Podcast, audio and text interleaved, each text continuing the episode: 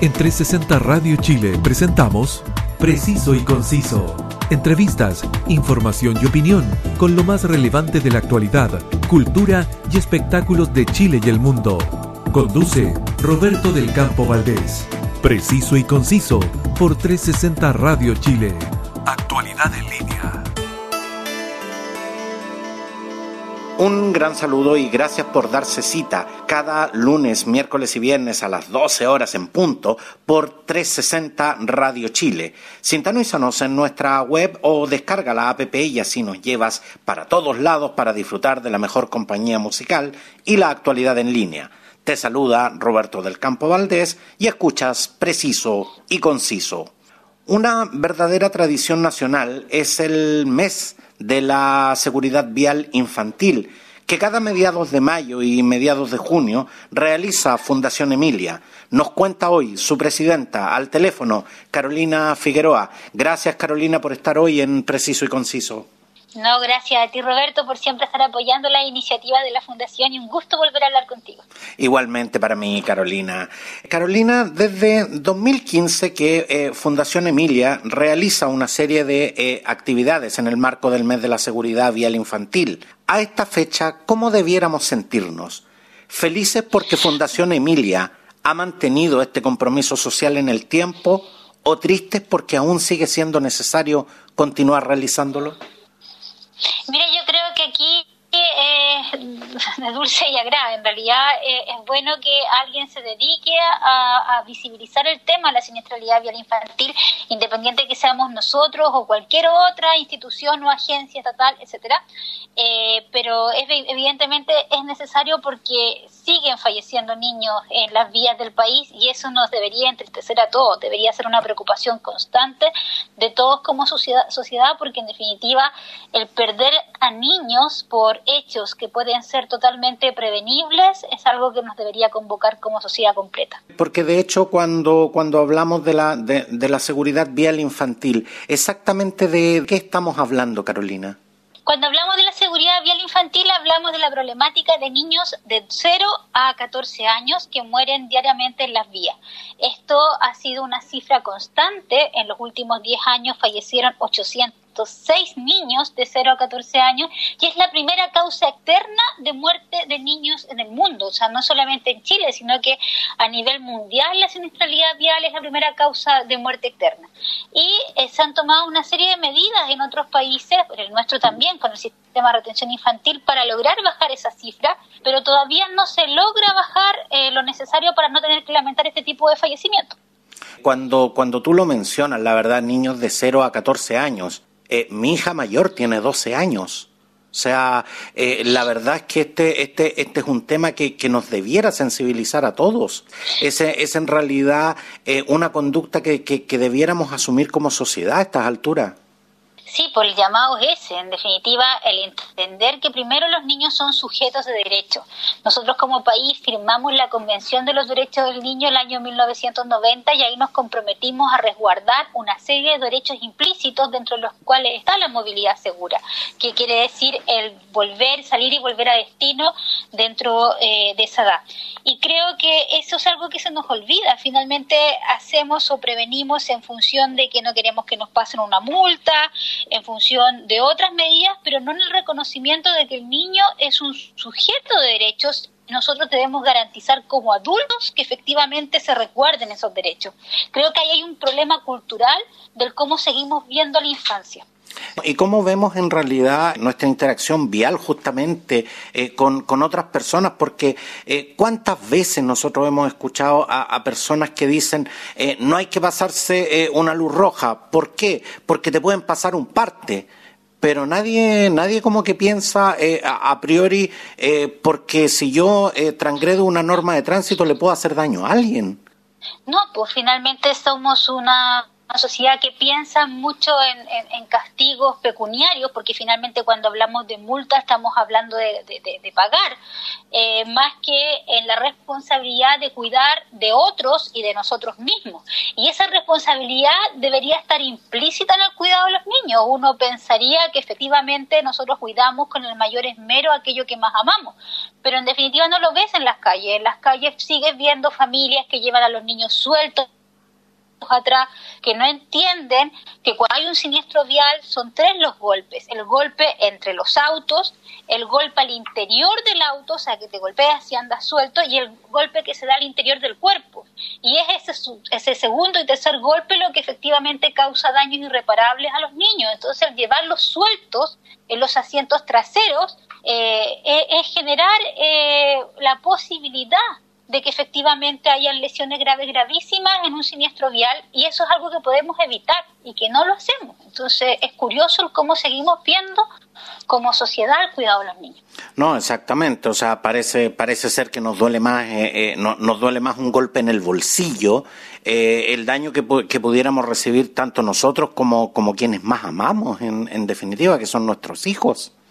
Es así, y, eso también forma parte del concepto de violencia vial. El concepto de violencia vial es súper amplio y también tiene que ver con aquellos ejemplos que repetimos a los niños, pero que no les damos en la práctica. ¿Cuántas veces los niños reciben en primera infancia recomendaciones como antes de cruzar tienes que mirar a, ambos lados, tienes que cruzar solamente en pasos señalizados, eh, tienes que respetar la luz roja, la luz verde, y cuando vamos apurados y con los niños de la mano, no nos importan las prevenciones que nosotros mismos les repetimos. Y por esta ilógica de que vamos a llegar tarde a algún lugar, porque es como que siempre andamos apurados, eh, pasamos las luces rojas, no, no cruzamos en paso señalizado y no cumplimos con el deber de la educación, que es educar con el ejemplo. Yo creo que eso también es parte esencial de lo que estamos formando como futuros ciudadanos. Ahora, desde el 2011, eh, la ONU con la Organización Mundial de la Salud eh, promovieron la firma del diseño de acción de, eh, por la seguridad vial, compromiso que, tenía como fin disminuir la, la, siniestralidad vial. Cuando lamentablemente vemos que día a día mueren niños producto de la irresponsabilidad de adultos al volante, a la fecha, ¿podemos hablar de avances o seguimos, Carolina, en una lucha constante? Seguimos una lucha constante. Yo diría que en algún lugar estamos un poco estancados. Eh, si bien tú lo dices, se firmó el 2012 el decenio, el compromiso era bajar en un 50% la cantidad de fallecidos durante el decenio. Nosotros en Chile bajamos un 14% y vamos a firmar el segundo decenio, que va del 2020 al 2030, solamente prometiendo un 30%. O sea, estamos estancados en los mismos compromisos, incluso a la baja del compromiso en sí. Y eso nos debería preocupar a todos como sociedad, porque mueren todos los días personas en las vías y estamos tan acostumbrados al hecho que ya no impacta. Y eso es terrible, que no te impacte el fallecimiento de una persona es también hablar de que hemos perdido un poco la sensibilidad como comunidad.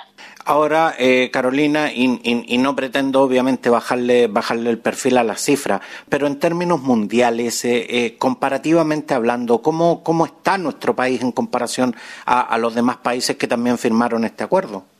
O sea, nosotros no cumplimos el acuerdo y no estamos bien porque nosotros la, comparación en materia de siniestros viales y fallecidos se hace en función de la demografía. Entonces, demográficamente fallecen aún un alto número de personas si comparamos, por ejemplo, con España. El año pasado en Chile murieron 1.649 personas según el Ministerio de Salud en siniestros viales. Y en España murió una cifra similar. Y ellos tienen una población mucho más alta que nosotros. Entonces, en definitiva, en términos de los países de la OECD que firmaron, nosotros estamos en uno de los rangos más bajos. En, en proporción al, número de habitantes que tenemos en proporción al número de habitantes que tenemos, en realidad no, no cumplimos la meta y en realidad nos falta mucho por avanzar en materia de seguridad vial para compararnos a los países eh, que firmaron el acuerdo. Ahora tú, Carolina, eh, tocaste un tema que, me parece tremendamente relevante porque toca, en definitiva, en la vereda, digamos, en la vereda en la, en la cual me encuentro, que es el tema de las comunicaciones. Tú señalaste de que, de que en estos momentos, como sociedad, eh, nos hemos acostumbrado tanto a ver, a ver imágenes tan fuertes que hoy día parece que, en definitiva, lo que antes se buscaba con el fin de impactar, hoy día parece que ni siquiera sensibiliza. ¿Cuánto, cuánto ha influido justamente eso en que, en, que prácticamente uno hoy día, cuando ve un accidente vial en las noticias, más allá de, decir muchas veces que, pena para la persona que le ocurrió, continuamos con nuestras vías como si no, como si no pasara nada, en definitiva? Sí, eh, eso es bien terrible porque no solamente ha pasado con siniestralidad vial, sino que también ha pasado con otros fenómenos que están asociados a delitos más, que, son de mayor percepción pública, me refiero. Eh, ha habido como una especie de, desensibilización del que consume eh, las noticias, no sé, si, se entiende la lógica, y, pero también una desensibilización de los medios. Los medios no tienen el cuidado ni piensan, por ejemplo, en que la familia de la víctima puede estar viendo la noticia. Eh, no hay un cuidado en eso y, también eh, el, poner la cosa de, la imagen más fuerte ya no está generando un cambio en la sociedad. El poner la imagen más fuerte no hace que, las personas tomen mayor responsabilidad en las vías. Y yo creo que ahí entonces tenemos que hacer un, análisis, un estudio y ver cómo transmitimos que efectivamente esto es una problemática diaria, cotidiana y que eh, no se puede naturalizar porque no es normal que alguien saliendo de su casa o yendo al trabajo o volviendo efectivamente muera en las vías por la irresponsabilidad de una mala acción de, un tercero. No es normal. Y naturalizarlo eh, también parte por entender el cómo estamos transmitiendo transmitiendo la información. Y, creo que ahí hay un punto súper interesante en lo que tú mencionas. Pero justamente eh, el tema el tema de la imagen y el tema de cómo, cómo realmente se, se, transmite la información es un delicado límite, en eso estamos completamente de acuerdo y en, y en, muchos casos eh, se transgrede. En ese, en ese sentido hay que, hay que hacer el mea culpa.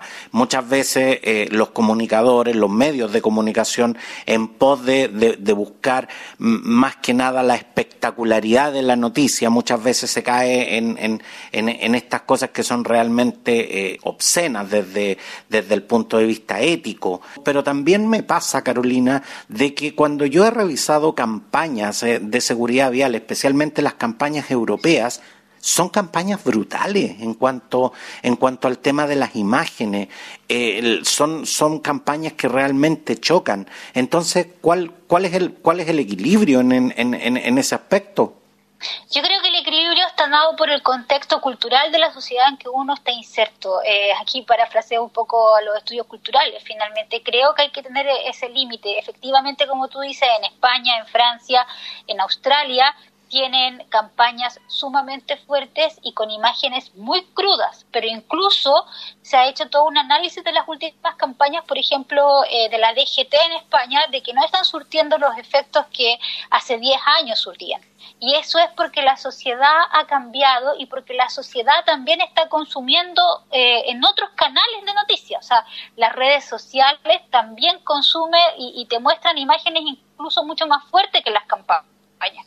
Y por eso creo que hay que estar en revisión constante y la revisión tiene que ir de acuerdo a la sociedad y a la cultura desde la cual tú quieres comunicar. Y creo que eso no se ha comprendido cabalmente. Finalmente nosotros copiamos de alguna forma eh, mensajes o estrategias externas sin pensar en qué eh, se puede digerir como comunidad, como cultura, como sociedad en Chile primero, para lograr los resultados que queremos en prevención. Eso es un análisis que creo que está pendiente desde las agencias públicas y que nosotros como fundación constantemente lo estamos haciendo. De hecho, las campañas que tiramos eh, también tratan de alguna forma de comunicar eh, en otro sentido, con oraciones, con conceptos, violencia vial, defensa vial infantil, pero quizás eh, pensando en que culturalmente tienen que ser digeridos por la población en general Por eso la campaña para nosotros de este mes es tan importante y que las futbolistas de la selección nacional se hayan unido a ella y hayan hecho suyos el mensaje. Ahora, Carolina, eh, desde la creación de Fundación Emilia en, en 2014, eh, ¿cuánto ha costado generar el cambio cultural de que, de que provocar una tragedia conduciendo bajo los efectos del alcohol y, la, y las drogas no es un accidente vial, sino una irresponsabilidad personal?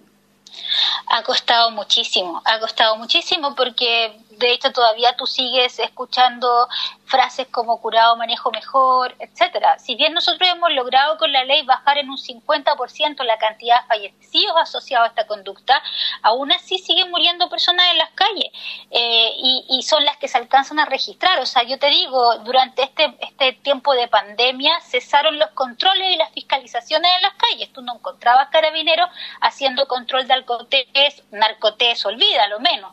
Y yo creo que eso también ha afectado a que se hayan subido nuevamente los siniestros eh, con mayor impacto asociados con alcohol. Vale decir que también junto al alcohol hay velocidad o hay otro tipo de imprudencia. Así que es una tarea constante que la gente logre incorporar el mensaje y que se entienda que cuando tú bebes alcohol y tomas un auto o consumes drogas y tomas un auto, lo que estás haciendo es un delito y que ese delito le cuesta la vida a muchas personas y destruye familias completas. Entonces el mensaje ha costado mucho lograr mantenerlo en el tiempo. ¿Y cuánto ha costado también eh, concientizar a la gente?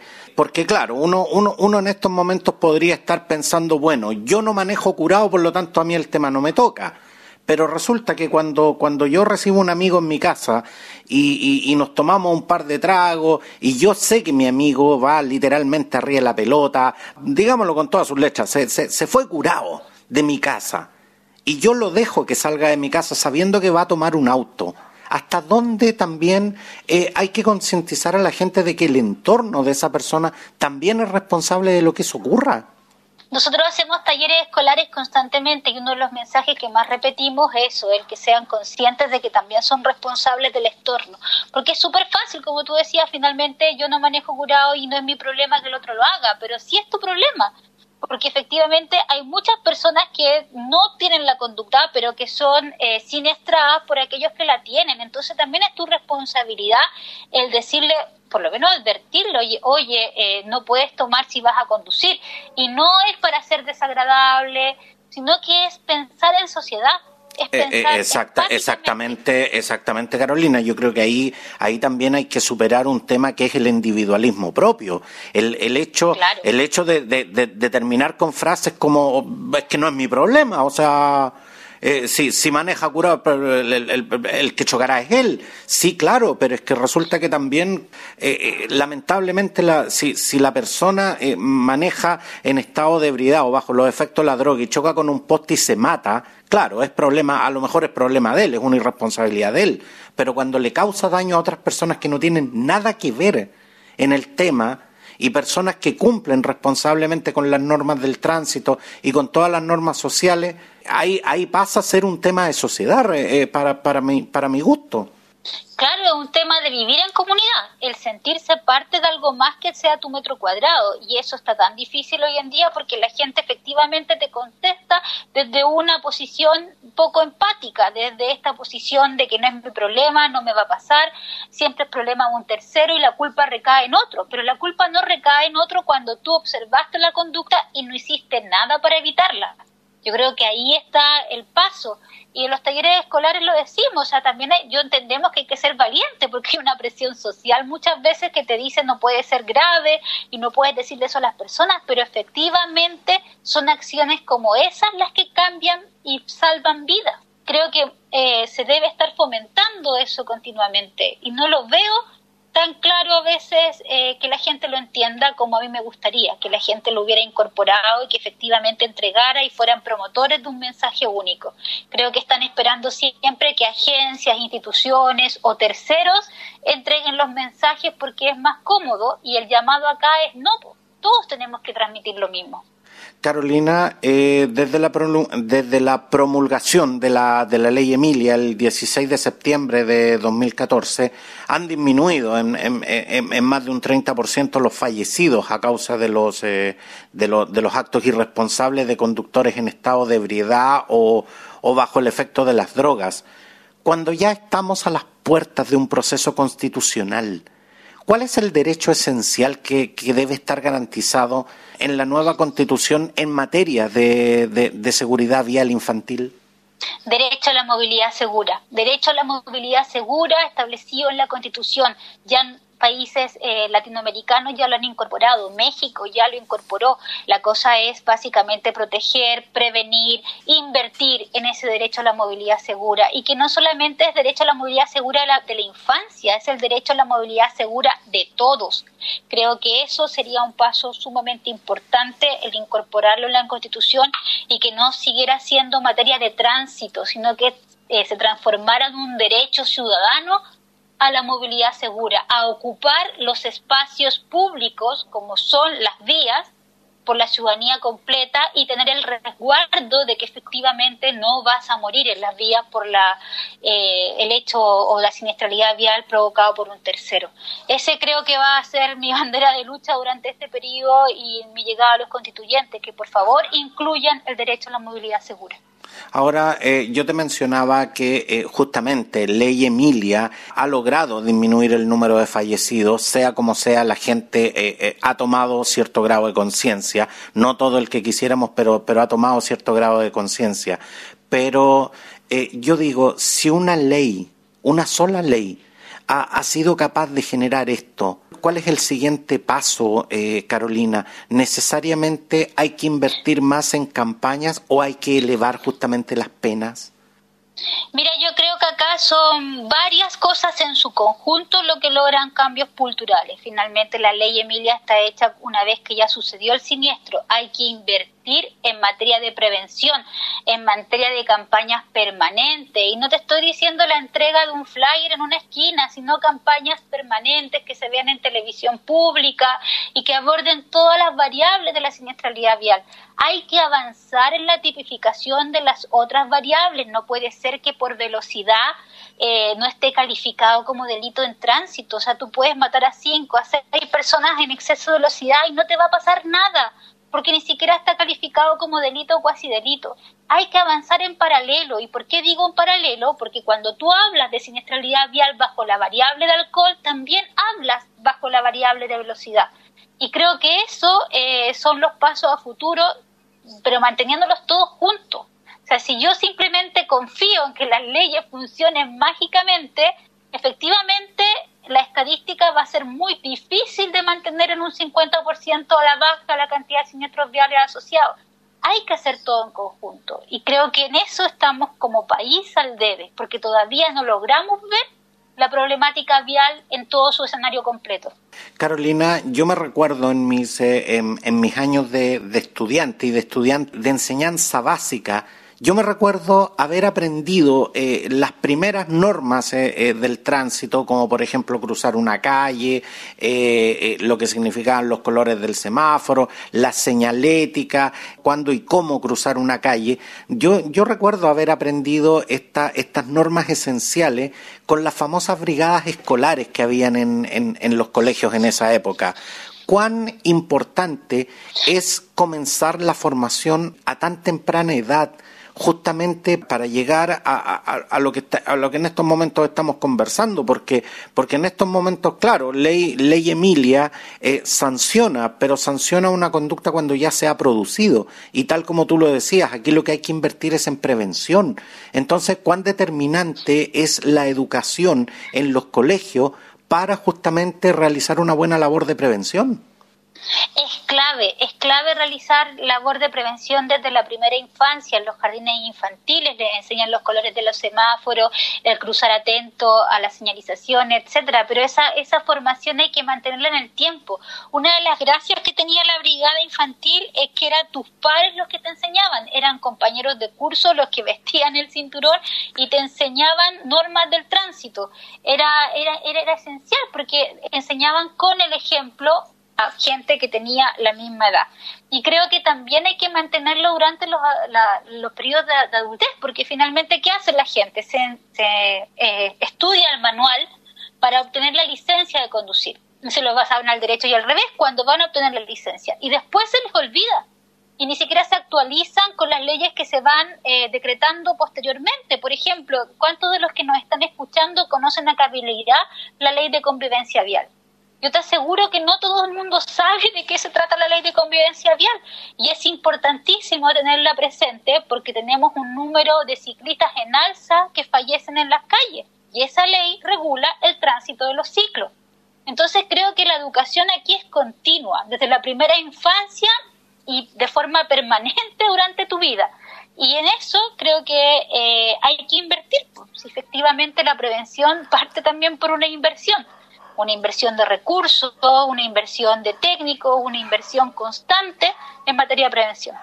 No, y, ese, y es tremendamente importante generar eh, conciencia a, muy temprana edad, porque, porque fíjate que quienes somos padres eh, sabemos perfectamente que muchas veces uno se toma una copita todo, y, y, resulta que son tus hijos los que muchas veces te dicen, papá, eh, no, no podéis tomar, recuerda que andáis manejando todo. Entonces, la verdad es que a veces yo te digo, los niños son los mejores fiscalizadores, sobre todo cuando uno tiene hijos pequeños, porque de verdad que son son son súper estrictos. Son, yo, yo te digo, yo prefiero encontrarme con los carabineros que, que, darle la cara a mis hijas en ese sentido. O sea, porque son, son bravas, y, en ese sentido los niños son bravos cuando, cuando los adultos nos portamos mal. Entonces, entonces de verdad que, que, considero importante justamente cuando hablamos de inversión eh, en prevención, creo que también tenemos que estar hablando en este instante de inversión en educación y, y en verdadera educación con respecto a, a temas viales. Así es, y una educación continua. Y también el escuchar, finalmente tú lo decías, los niños son los mejores fiscalizadores, totalmente de acuerdo. Pero si yo le enseño a mi hijo que tiene que fiscalizar, si yo le enseño normas de convivencia, porque finalmente las normas del tránsito son normas de convivencia, y después yo mismo le digo, no, pero si fue una, solo, una sola copita no va a pasar nada, hay una contradicción enorme en el discurso que se está transmitiendo y hay una contradicción enorme en el respeto que tú tienes que tener frente a esta exigencia de la movilidad segura de tus hijos. Y eso no se ve, no se ve. Nosotros nos ha tocado muchas veces ir a talleres en que les enseñamos esto de la conducción responsable, en que efectivamente con alcohol no se conduce, y los niños de sexto básico nos dicen, Sí, pero yo les dije a mi mamá o a mi papá y me dijeron que era solo un pisco sour después del restaurante y yo no tengo plata para volverme en otro medio. ¿Y tú qué les vas a responder? Si los propios padres no respetan el derecho a una movilidad segura, se hace difícil. Y es por eso que las campañas preventivas de educación también tienen que abordar la alfabetización o la reeducación de los padres en materia de siniestralidad vial. Por eso educación continua, permanente. No, y eso, y eso es totalmente cierto, porque tal como te decía, los niños son los mejores fiscalizadores, pero los adultos somos los mejores para manejar las cosas a nuestra conveniencia, porque somos buenos para correr los límites, realmente los adultos en ese sentido somos, somos buenos para decir, no, pues sí, es cierto, no, no hay que manejar con alcohol, pero un piquito sour no te hace nada, sí, no, si, si, si aquí las cosas, aquí las cosas con, con, con Carolina acá, eh, presidenta de Fundación Emilia, las decimos claramente, si usted toma no maneje. No se puede manejar con alcohol. Y tampoco se puede manejar bajo el efecto, bajo el efecto de las drogas, exactamente. Y, otra cosa que me parece, me, parece también súper importante, Carolina, que, también hay mucha, hay, hay muy poca conciencia respecto a la gente que maneja con sueño. Yo de verdad que he conocido, eh, eh, me ha tocado ver casos donde la persona literalmente está muerta de sueño y maneja igual. Y eso, y eso también es tremendamente peligroso es súper peligroso porque efectivamente el nivel de somnolencia lo que hace es generar microsueños. Los microsueños es que cuando tú te estás haciendo, tratando de quedarte dormido, pero te duermes eh, tres segundos. Un microsueño es eso. En tres segundos avanzaste una cantidad de metros increíbles y vas a una velocidad establecida y puede efectivamente costarle la vida a un peatón o a un ciclista. Entonces, tomar en consideración eso, la somnolencia, la velocidad, el ir no atento a las condiciones del tránsito, que es mirando el celular mientras tú conduces, que eso también pasa todos los días y genera siniestros viales. De hecho, la primera causa de siniestros viales en el país es no ir atento a las condiciones del tránsito. Vale decir, manejando, mirando el celular. Y no está sancionado. Se dice, son tantas las variables, son todas prevenibles, pero necesitamos que todos se comprometan a prevenir. Exactamente, y, yo aquí soy tajante. Eh, yo he visto mucha gente manejar eh, y estoy hablando de gente que está moviendo un vehículo mientras está contestando un WhatsApp y eso no no no nos hagamos o sea aquí aquí aquí varios varios incluso lo, lo, hemos hecho entonces eh, la verdad es que eso es tanto más grave que, que, manejar eh, curado o manejar drogado entonces, la verdad es que, la verdad es que en ese sentido tenemos, tenemos de verdad que, que, mucho que aprender y por eso, y por esa razón es que Fundación Emilia eh, está realizando una serie de actividades en este mes eh, de la seguridad eh, vial infantil. Carolina, tú y tu esposo Benjamín, a quien, a quien le mando un cariñoso saludo desde, desde acá, eh, están realizando múltiples actividades justamente para concientizar acerca de esta temática. Nuestros auditores quieren saber cuál, cuáles de ellas son de, acceso público. Mira, casi todas nuestras, nuestras actividades son de acceso público. De hecho, tenemos un seminario el día de mañana. Se puede ver todas nuestras actividades en las plataformas de redes sociales. Estamos en Instagram, en Twitter, en Facebook como Fundación Emilia. Y si quieren preguntarnos algo específico o si son víctimas directas o indirectas de siniestros viales, por favor escriban a contacto arroba fundacionemilia.cl. Nosotros tenemos un programa a través de un proyecto que se llama Primera Línea de Asistencia y que básicamente lo que hace es orientarte jurídica y psicológicamente de forma gratuita eh, de los pasos que siguen cuando eres víctima de un siniestro vial. Entonces nos interesa mucho que la gente, por favor, nos pueda escribir si tiene dudas, porque si bien no podemos hacer representación jurídica porque no tenemos los recursos, sí podemos explicar todo lo que viene en un proceso penal y cuáles son sus derechos frente a la justicia, que creo que es esencial. Y los seminarios son sumamente abiertos. Mañana tenemos uno de ciudades sostenibles y prevención vial. Todos invitados, toda la información está en nuestras redes sociales, así que por favor miran, síganos y escríbanos si tienen dudas. Exactamente, y repetimos el, correo, contacto arroba fundacionemilia.cl, porque estoy seguro que eh, nuestros auditores en estos momentos deben estar generando una cantidad de dudas más, eh, más allá de lo, que, de lo que yo te he podido preguntar, y por lo tanto, eh, ahí va a estar Carolina, Benjamín y todo el equipo de, Fundación Emilia, que siempre está atento a, a recoger las consultas y sobre todo eh, tal, como, tal como nos cuenta Carolina, a prestar asesoría, a prestar ayuda y sobre todo una, una importante contención emocional, eh, porque quienes son víctimas eh, de, este tipo de accidentes, a quienes les toca vivir esta, esta, esta, tremenda experiencia, siempre, siempre Fundación Emilia está dispuesta. Así que, repito, contacto arroba fundacionemilia.cl quiero eh, darte las gracias, eh, Carolina Figueroa, presidenta de Fundación Emilia. Quiero sinceramente eh, expresarte mi admiración y mi respeto por el trabajo que tú y tu esposo Benjamín Silva y todo el equipo, como decía, de Fundación Emilia realizan para crear conciencia y así generar un entorno vial más seguro para nosotros y, nuestras familias. Muchas gracias, Carolina, por estar hoy con nosotros. Muchas gracias a ti, Roberto, y un gran abrazo. Yo todavía me acuerdo que el primer periodista con el que habló después de lo que pasó con la Emilia en mi casa fuiste tú, así que siempre cerca del corazón, un gran abrazo. Igual, igual para ti, Carolina. Y por supuesto, siempre, siempre a disposición de dar a conocer toda esta interesante información que, que está generando siempre Fundación Emilia. Muchas gracias, Carolina. No se olviden que cada una de nuestras ediciones las encuentran en Spotify y en las principales eh, plataformas podcast. Suscríbete, escúchalas y compártelas. Síguenos en nuestras redes sociales. Gracias por tu preferencia. Un abrazo y hasta pronto. En 360 Radio Chile, esto fue Preciso y Conciso. Entrevistas, información y opinión con lo más relevante de la actualidad, cultura y espectáculos de Chile y el mundo, junto a Roberto del Campo Valdés. Preciso y conciso por 360 Radio Chile. Actualidad en línea.